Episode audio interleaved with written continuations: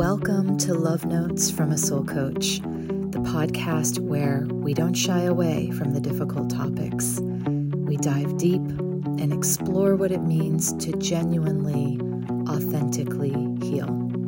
I'm your host, Mary, and if you're ready, let's jump into today's show. Hello, hello out there. For this week's show on the podcast, we're going to talk about an Ask Me Anything question I received recently. Ask Me Anything is an offering on my website. You can find it on the About page at marywelch.com. It's my way of offering coaching to those of you out there who don't feel able at this time in your life for financial or logistical reasons, you know, to commit to working with a coach or therapist formally, but you still might have something going on in your life that you want to have a deeper chat about. So, the podcast is a great place to explore these kinds of questions or issues together because we can keep it anonymous and also a lot of times what's heavy on the heart of one person is heavy on the hearts of many others too. So I try to feature themes and questions on this show that feel somewhat universally meaningful, whether I'm sorting through the material in my own life or fielding questions from my listenership. Is that a word? I don't know. It is now. Listenership. So, if you would like to ask me something as a coach, please check out this offering on my site. It's there for you, and I will do my very best to address the questions either here on the podcast or on stories on my Instagram, which is at Mary Welch Official. So today's Ask Me Anything is Where do negative thoughts come from? And the answer is I don't know. I don't know. And, you know, that's not the end of the show. Please don't turn off the podcast. Um, I loved this question. It's a question that I have spent a lot of time thinking about in my life. I think many of us have come up against this question from time to time as we dive into the more existential side of, of what it means to be human. And um, when I was reading this question, I actually thought about something that came up in my meditation teacher training. I'm training to be a meditation teacher with the incredible David Nichtern um, through Dharma Moon and Tibet House, and I'll be sharing more about that toward the end of the summer when I'm done with the program. But um, it's been incredible so far. And something that David brought up recently was this idea of the question under the question. Like a lot of times we're asking questions and there's more to it than meets the eye on the surface level. So when we are talking about what is the origin of our negative thinking, I think there's a deeper question there that has more to do with not so much where do negative thoughts come from, but how do we work with negative thoughts skillfully because they are absolutely a part of our human experience. Sometimes we ask why instead of how why is this happening to me? Instead of how do I want to hold this experience in my life? Am I holding my difficulties by the blade or by the handle?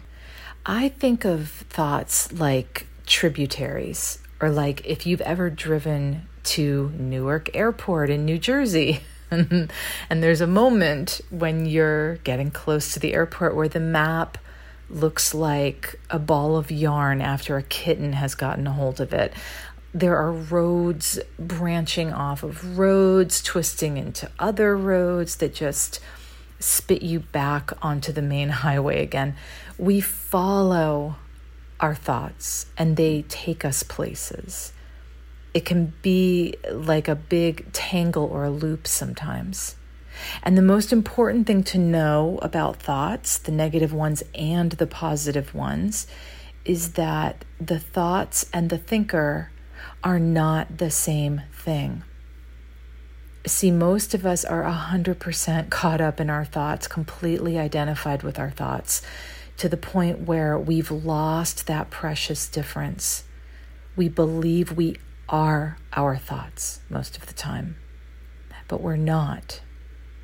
When you start to regard your life this way, where you are the being through which thoughts arise and fall away, the way a sky holds the clouds or holds patterns of weather, it's extremely empowering.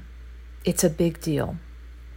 When you start to regard your life this way, you will start to feel less terrorized by your negative thoughts. You'll start to feel more picky choosy about which thoughts, which roads you want to travel down. Sometimes we're in one of those Newark airport nightmares where every thought just leads us back to other thoughts about the very thing we don't actually want to think about. And it's really helpful in those moments those moments where we're looping with negative or intrusive thoughts, to label it, to label it as thinking, to snap out of it for a moment and recognize I am a human being experiencing the phenomenon of thinking. I don't have to loop with it. I don't have to identify with it. This recognition often breaks that loop. It breaks the spell. This is just thinking. This is ruminating. This is worrying. Let me take a few deep breaths. What if I gave my mind something beautiful and affirming to chew on instead?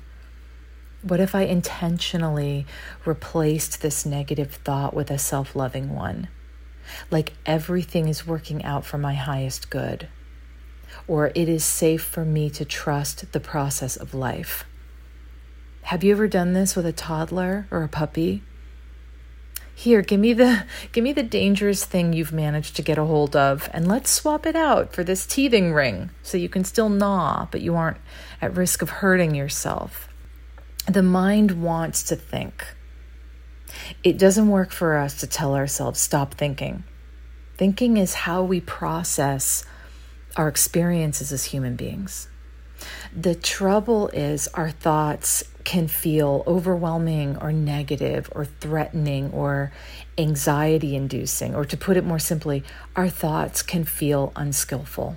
If it's not realistic for us to expect that we can pull the emergency brake and just stop thinking, could we start the habit of offering our minds a more skillful, empowering thought anytime we notice that we've gone negative. A swap instead of a hard stop. I do want to add another nuance to this discussion, though, and hopefully without complicating it too much. Sometimes negative thinking seems pretty random, right? We don't necessarily know where negative thoughts come from, but there are other instances where negative thinking is signaling something deeper that I think it's important not to disregard. Sometimes negative thinking is connected to depression, where it's not just a matter of offering our minds something healthier to chew on. It's not just a matter of identifying this is negative, I'm in a loop. I want to be more mindful about which thoughts, which roads I allow myself to be pulled down. Chronic negative thoughts, the kinds that feel less like clouds against a blue sky and more like a night sky that refuses to brighten, refuses to hold anything other than darkness. In a case like this, it's important to seek support and to explore with a professional what kind of help therapeutically or medicinally might be available. We always want to know the context that we're working inside of especially when it comes to our mental health. So, are we experiencing negative thinking here and there from time to time, or is it chronic? Is it feeling ingrained in a way that is alarming to us? Is this a signal of depression? That's something that we really want to take seriously. Another example of negative thinking that's a little different from what we talked about earlier is negative thoughts that are connected to our intuition. I have definitely experienced this before. Have you? I've experienced negative, critical thoughts that feel relentless, and they're specifically tied to a person or a situation that my mind is trying to draw my attention to because a change is needed. It's like someone tugging on your sleeve or tapping you on your shoulder, asking you to look at what's going on. And often in these situations, there's some denial at play. There's a part of us that isn't ready to see what needs to be seen or acknowledge what needs to be acknowledged. So we will try all kinds of different ways to look away, and then our thoughts start torturing us. It's like the inner dialogue won't let up. When our intuition is screaming and the message is negative, we can do the same process of recognizing and acknowledging okay, I'm experiencing a lot of negative thinking, but it's probably not a good idea to change the channel as quickly as possible and swap a negative thought out with a positive affirmation. Because the bottom line here again is what is most skillful? Affirmations are not meant to be gaslighting tactics. If something is chronic, if it's coming up big time over and over again, messages from our intuition, it probably really needs to be addressed. We may need support addressing it, and that's totally fine. We may need to be really patient with ourselves through the process of finding the will and the trust to open to the truth of what's going on. But the first step of just getting real about the fact that something is wrong is a really important one. So basically, some negative thoughts feel like gnats some feel like turkey vultures circling above our heads, and some feel like airplanes towing messages on banners. Where do thoughts come from? I'm not sure, but I do know that we're capable of working with them skillfully. And I don't believe that we're meant to walk around being tortured by our own thinking. I don't believe that pain is something we're meant to just learn to live with and endure. I think negative, painful experiences are often signals that something wants to change. And when we shift from avoiding or denying the thoughts to acknowledging them and supporting ourselves in the process of listening, interpreting, and responding to them, a lot of relief and ease and beauty will follow. So I hope that is a helpful reflection. I think it's a reflection more than an answer, but it's a beautiful question. It's a deep question, and it's something, you know, when we allow ourselves to observe our own thinking, when we allow ourselves to get curious about how our own minds work, you know, that's where a lot of deep shifts and meaningful progress in our healing happens. So please don't be shy to send me your questions. I love hearing from you. You can find the Ask Me Anything form at my website, marywelch.com, on the About page. And you will also find a brand new guided meditation for healing the inner child. This is a free offering. Help yourself to it if this is something you're interested in. It was created with a lot of love, and I hope it will be helpful to you. Thanks for spending the time with me today.